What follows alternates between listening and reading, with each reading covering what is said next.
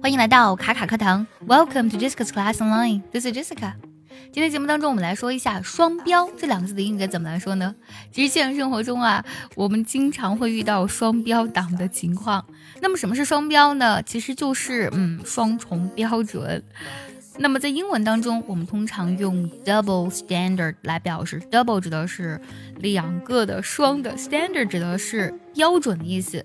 standard 拼作 s t。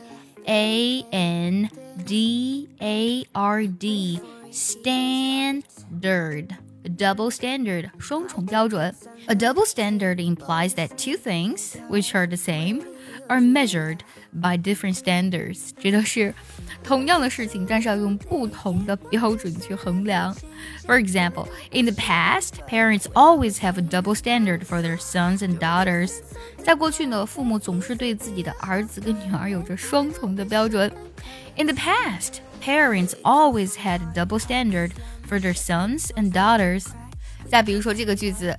there are double standards when it comes to men and women appearing on screen as they get older. 人们对于在屏幕上男性和女性变老这件事情有着双重的标准。There were there are double standards when it comes to men and women appearing on screen as they get older. 想要专项练习呢，并且和小伙伴们一起在群里打卡学习，可以加入早餐英语的会员课程。你不仅可以参加我的直播，而且呢，只要微信加“早餐英语”四个字的拼音，就可以收到我送你的一份学习大礼包，让你在英语学习的路上呢少走弯路。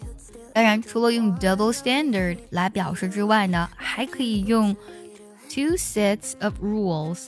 set s e t 它本身有这个什么一套呀、合集的意思，rule。R U L E 啊，本身有规则的意思，就是两套规则，就表示的是双重标准了。Two sets of rules，双标。For example, people often have two sets of rules, one for themselves and different set for others。人们通常呢是会双标的，一套呢是适合自己的，另一套呢是适用于他人的。 People often have two sets of rules, one for themselves and different set for others。